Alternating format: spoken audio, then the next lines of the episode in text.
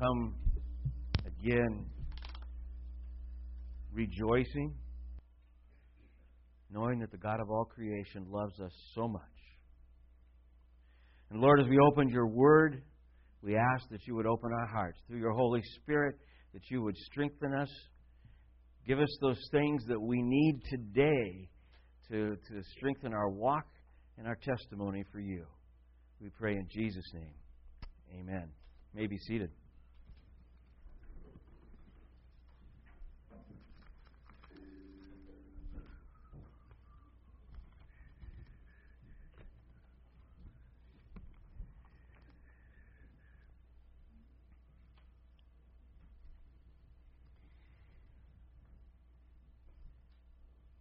This morning, the focus of my message will be from Matthew chapter 28.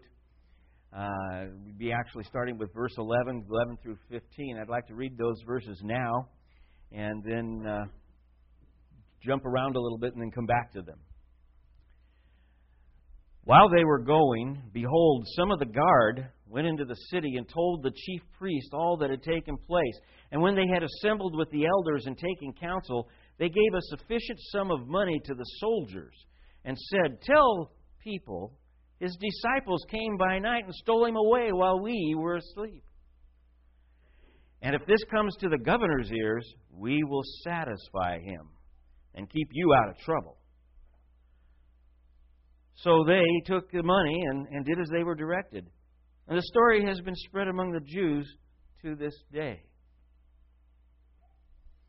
In order to understand this scripture, we're going to have to drop back a little bit. And actually, I want to do a quick look at, and go back about a month before this took place. Amazing things were going on in Jesus' ministry. About a month before this verse takes place that I just shared with you, his best friend, Lazarus, had died. And when I say best friend, it's implied by Scripture that a very close relationship.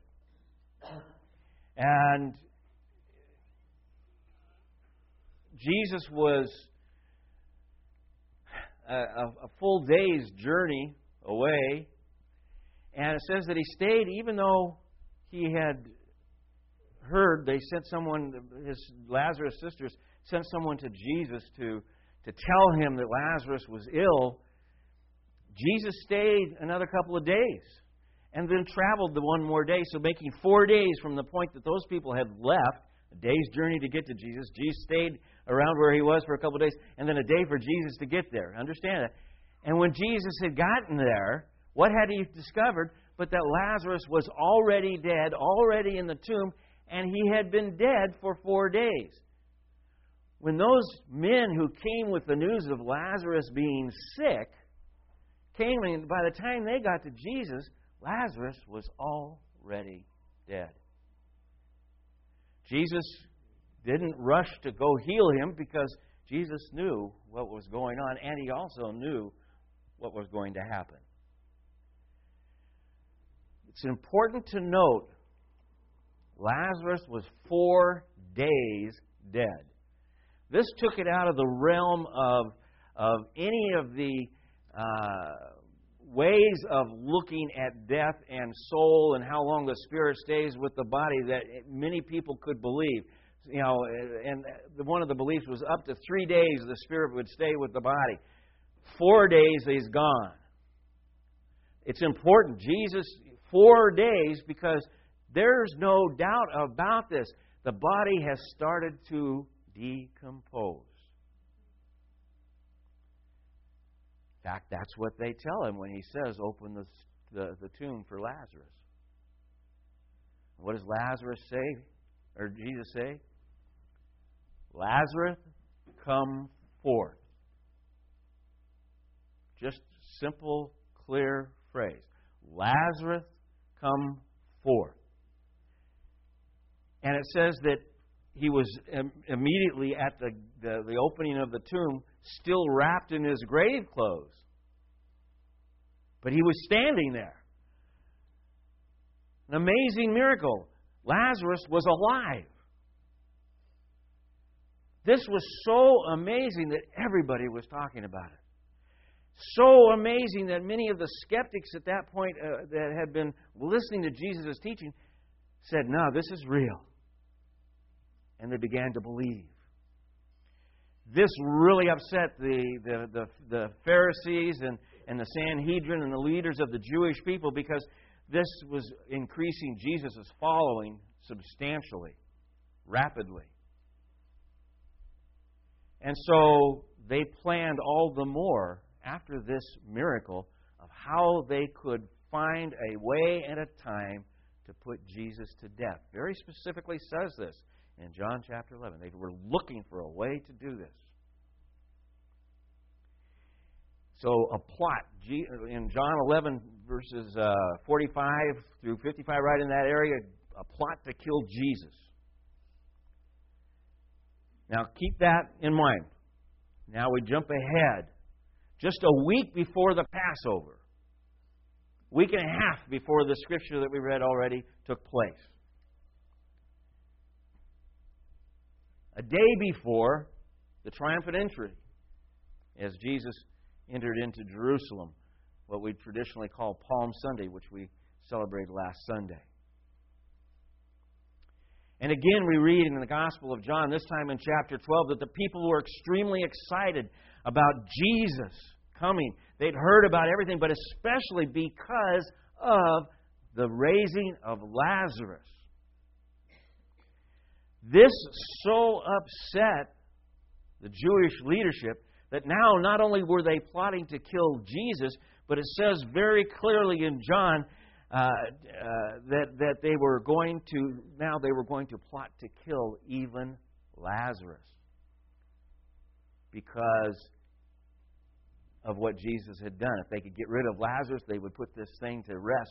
If they could get rid of Jesus, they would put this thing to rest, and it would be over. We wouldn't have to worry about everything that seems to be upsetting our world in the way that these leaders were looking at it. Then we have the triumphal entry, Palm Sunday.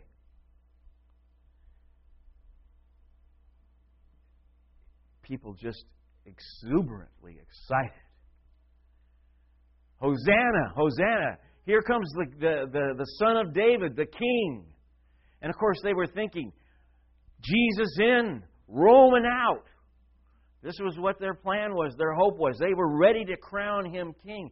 And Jesus actually made a statement that most of them caught very clearly. He came in riding on the colt of a donkey, and never been ridden before, which was a prophetic fulfillment of something written hundreds of years before the event. In Zechariah chapter 9, verse 9, says, your king is coming riding on a colt. A few days later, we come to the Last Supper. And then the Garden of Gethsemane, where Jesus cries out three times to the Father that if there would be any way that he not drink the cup, that the cup could pass from him. And he didn't even finish the statement. He didn't say, well, I hope we can find it. He just said, if there would be any way, but knowing what was ahead, he said, but not my will, your will be done. The cup, by the way, is the cup of wrath that Jesus was referring to. The wrath that falls on sin, that causes all who have sinned to die, to perish, to be separated from God. This is what he said he would have removed if it was possible. The cup of wrath. He never said anything about removing the cross. The cup of wrath. And then in the garden, his arrest. And then he stood before the high priests. And they referred him to Pilate. And they stood before Pilate. And Pilate sent him to Herod. And then Herod sent him back to Pilate. And all of these different places he was tried. He was beaten. And finally, Pilate says, I find no wrong in him. And they said, crucify him. And so Pilate figures maybe I've got an out here. And he scourges him with the cat of nine tails. A merciless whipping and tearing of the flesh. The majority by far and away of men who experienced this punishment died. Not necessarily that day, but with infection and a lot of other things that would set in. Very few of them ever survived. Pilate brings him and says, "Behold the man," and they still cried out to crucify. He says, "I know. I'll bring out Barabbas, and because I have to. This is the tradition that he was locked into. I have to let somebody out of prison, that's a Jewish person out of prison on Passover." So he put Barabbas and Jesus, and he says, "Now they'll take Jesus." And instead, the high priests and the scribes and everything had moved amongst the crowd, prompting them to cry out, "Barabbas, Barabbas, crucify Jesus."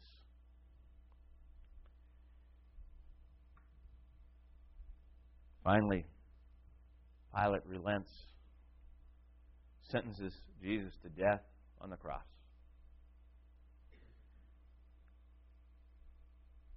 The cross Jesus carries as far as he can, but you've got to figure he's been up for a tremendous amount of time. He's been beaten and scourged, already a tremendous loss of blood. Weakened, he stumbles. And they draft someone out of the crowd and have him carry the cross for Jesus. And up to the hill of Golgotha they go. On the cross, Jesus hangs. Darkness covers the earth as judgment falls on him. And Jesus literally, completely drinks the cup of wrath. And finally, he says, "It is finished." Bows his head and he says, "Father, to you I commend my spirit." And he died.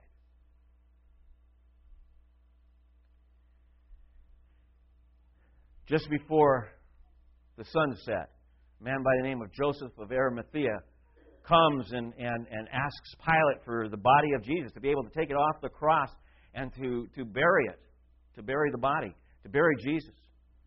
And it's interesting because Joseph of Arimathea was one of the council. He wasn't consulted, we don't believe, in reference to his crucifixion, his death. But he was one of the leaders. And here he was. He says, "I will bury him. I will take charge of this." And not only did he take charge, but Pilate giving him permission, Joseph buried Jesus in Joseph's own tomb that had been built for him. He was a rich man. And isn't it interesting, Isaiah 53 said that instead of being buried with the criminals, which was the tradition of somebody on the cross, he would be buried in a rich man's tomb, written hundreds of years before the event.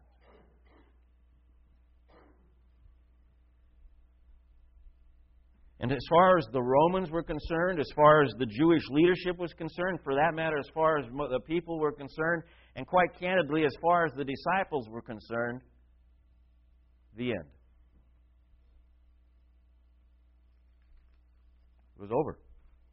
Everything that they had been looking for, everything they had been hoping for, was gone. No longer in reach. The disciples were hiding. Says very clearly that they were staying in the upper room and with locked doors for fear that the Romans would come after them.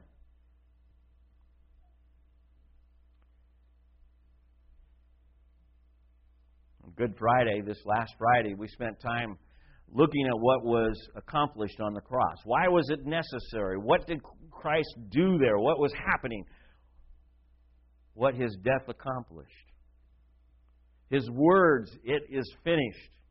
God was the thing that He stated that He did when He died. He literally died at that point.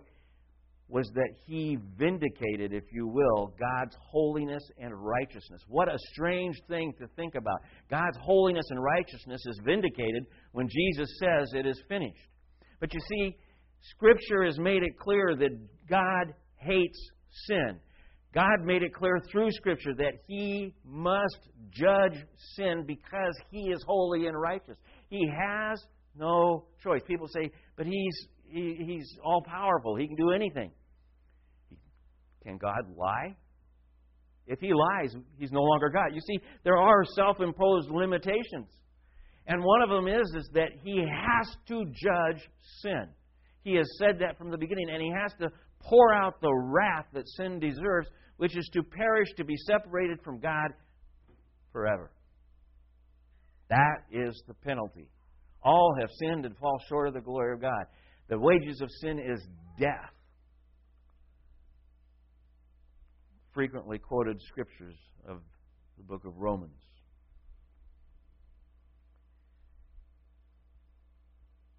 But when Jesus said it is finished,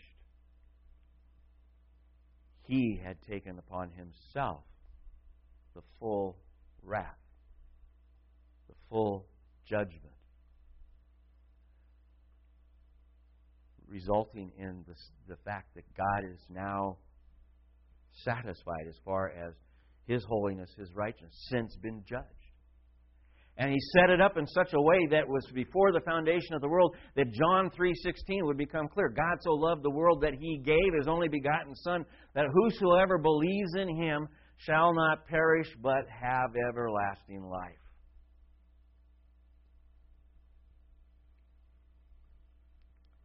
How do we know that God's plan to save man, this plan that was before the foundation of the world, put into effect? It tells us in Acts chapter 2, 1 Corinthians speaks of it, and before the foundation, Ephesians chapter 1 speaks of it. How do we know?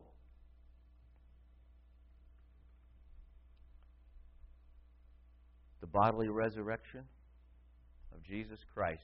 The empty tomb.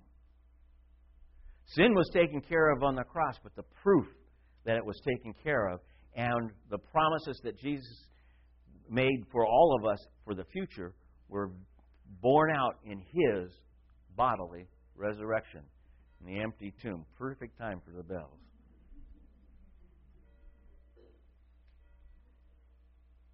We shared this, and many have heard the sermon. If you haven't, it's worth listening to. It's Friday, but Sunday's coming. You see, the disciples, when it was Friday, they were hiding, but Sunday was coming. What was Sunday? The resurrection, the empty tomb. So now it's Sunday. This day, in the season of Passover, where we're looking now at the empty tomb. Matthew chapter 28, the first few verses, tell us what started with the day. After the Sabbath, towards the dawn of the first day of the week, Mary Magdalene and the other Mary went to see the tomb. And behold, there was a great earthquake, for an angel of the Lord descended from heaven and came and rolled back the stone that sat on it. His appearance was like lightning, and His clothing was white as snow. And for fear of Him, the guards trembled and became like dead men. They were frozen in their tracks. But the angel said to the women, "Do not be afraid. For I know that you seek Jesus who was crucified. He's not here. For He has risen, as He said. Come see the place where He lay. Then go quickly and tell His disciples that He has risen from the dead. And behold, He is going before you to Galilee. There you will see Him. See, I have told you." So they departed quickly from the tomb with fear and great joy, ran to tell the disciples. And behold, Jesus met them and said, "Greetings." And they came up and they took hold of his feet and worshipped him. And then Jesus said to them, "Do not be afraid. Go and tell my brothers to go to Galilee, and there they will see me." And then that picks up with the scriptures where I started this morning. While they were going, the women were going, behold, some of the guard went into the city, Jerusalem, and told the chief priests all that had taken place. While the women that had been at the tomb were running into the city to go and tell the disciples, some of the guard, important phrase, we'll get back to it in a minute, some of the guard now are aware of what's happened. They're in deep trouble. The Roman guard was assigned to guard the tomb. The body is missing. The stone is rolled away. And they didn't run to their centurion, you might call him the watch of the day. They didn't run there. They ran to the high priest. Said, "Now what do we do? We're in trouble. Let us tell you what has happened." It says they told them all that had happened. What had they seen? They saw an empty, they felt the earthquake, they saw an empty tomb, they saw the stone, and they saw the angels. And that's what I'm sure, it says all that they had seen. I'm sure that's exactly what they relayed to the high priest.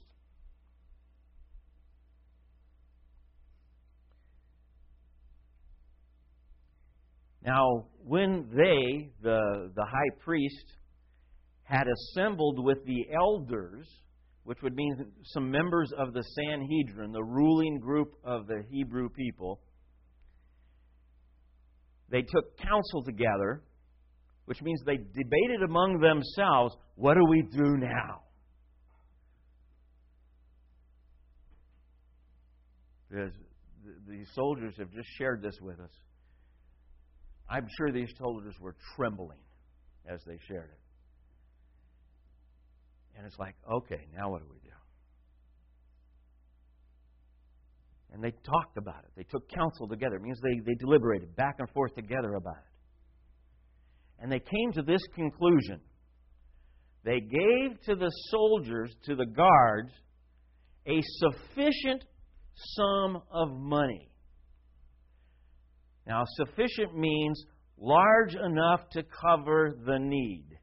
Sufficient sum of money. They bribed the guards. They gave them enough money that they could win them over to go and tell whatever it is that they wanted them to, that the elders and the priests wanted them to. They gave them sufficient sum of money. Why? To tell the people this, verse 13. His disciples, Jesus' disciples, came in the night and stole the body while we were asleep. By the way, that could bring an automatic death penalty to the Roman soldiers.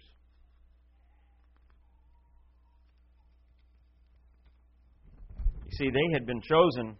Go back into Matthew chapter 27. You'll read that they had been called specifically to guard the tomb. The high priest, you see, went to Pilate. And they said, "You know what? This Jesus that's dead, buried at Joseph of Arimathea's tomb now, he said something about being raised in 3 days. It'd be a terrible thing if they came and stole the body. So let's seal the tomb and put some guards in front of it," basically. And then Pilate says, "Sure, okay." And he gave him a group of a watch. Somebody says, "How many is that?" Well, you know, it's an interesting thing. Go online, you'll get anywhere from 4 to 30 to 60 to 20 to 16. You know, the bottom line is that we know that some of them went into Jerusalem, and that means some of them stayed by the tomb. So there's at least a few, 4, 5, 6 at least. But normally you're looking at around 16. 4 men at a watch, 3-hour watch, while the others get to rest. And they weren't on the other side of 100 yards away. They were around the tomb.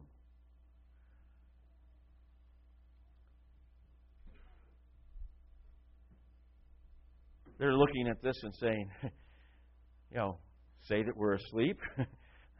We're in trouble. If we do that, we're in serious trouble. So they added, don't worry about that.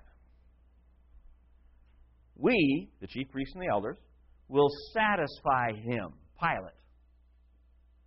We'll keep you out of trouble. Two things about Pilate that we know. Pilate was more than willing to take bribes, and he was really anxious to be washed of this whole thing. They knew they could manipulate him and protect these guys. So he says, just pass this story out. That the disciples came in the night, stole the body while we were asleep. Soldiers took the money. Verse 14 says, they took the money. And they did as they were directed. And I put in my own parentheses, they must have done a good job. Meaning that here, 30 years, Matthew, 30 years later, the story is still being shared by the Jews as to what happened. There are a lot of other attempts to try to explain away the resurrection other than the stolen body. I'm not going to go into all of them, but I will tell you that my issue in becoming a Christian was centered around the resurrection. I could not figure out why intelligent people would believe in a bodily, physical resurrection.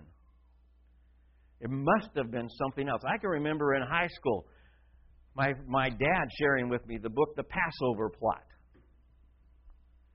And it was all about how this whole thing was a scheme and a deception. And that Jesus was drugged and the disciples showed up and revived him. And the rumor went out that he died on the cross and now he's alive. And there was a whole plot to deceive anybody and everybody they could. Why would they do that? Well, to become famous and wealthy. Well, some of these guys became famous, but none of them became wealthy. And all of but one died a martyr's death. And even John, who died a natural death, went through attempted executions, if you believe in all the tradition that goes around that, but certainly a long stay on the island of Patmos, imprisoned. Not one of them ever recanted. But you see, if it was a plot, then you would need still to deal with a professional set of guards to get the body from the tomb. People just keep bypassing that issue, the guards outside that tomb. They were all asleep. Do you know what it takes? The noise it makes to roll a big stone across another rock face in order to open up one of those rock-sealed tombs? But they slept. The reviving of Jesus and the bringing him out, do you think Jesus came out just ready to trot? He'd been scourged. He had all the loss of blood, everything that had happened to him on the cross. He was near death. They would have to carry him, and not quickly. At some point, the guards would have woken up. Somebody must have woken up. Why? Because they said, we saw them steal the body. They would have run after them. I'm sure they couldn't run as fast as the men carrying a body near dead, though. A lot of sarcasm there, but, there's so many of these things that just don't make sense. The swoon theory, parallel to that Jesus simply swooned on the cross and in the dampness of the tomb revived him. He rolled away the stone himself and snuck away. The hallucination theory.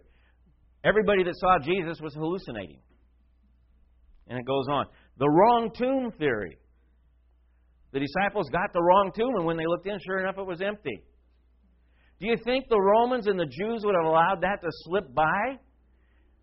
They would have said, wait a minute, here's the real tomb, let's look inside. Oh, there's the body.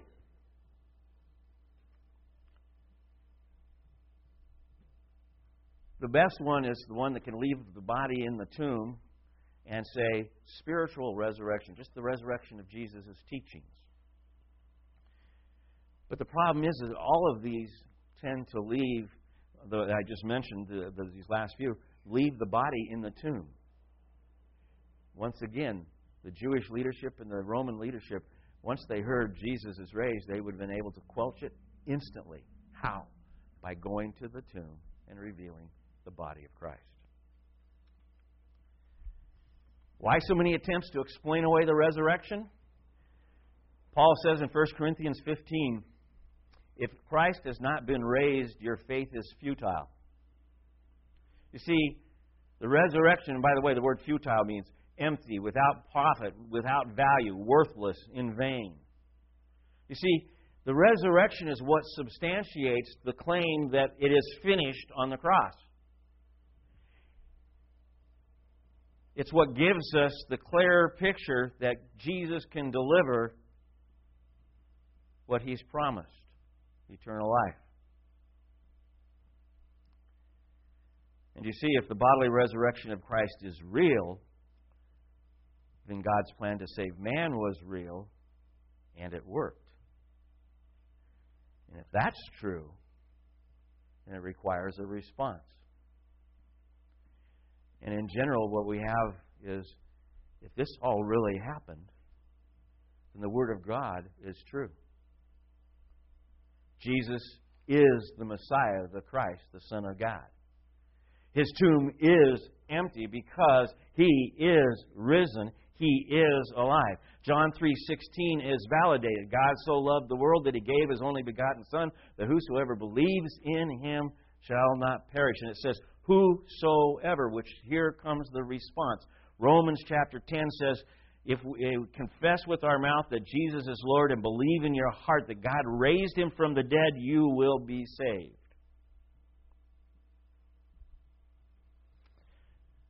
I just want to leave with you today. The world doesn't want to see an empty tomb. And the reason they don't want to see it is because they don't want to deal with the possibility that Jesus indeed is who He says He is. They'd rather have Him be just a good teacher or a radical teacher or a rebel, something else. And they'll teach all sorts of things about Him. But when you deal with the empty tomb and the bodily resurrection of Christ, now you have to deal. He died on the cross. By the way, the soldiers putting Him to death were professional executioners. They know a dead body. Okay?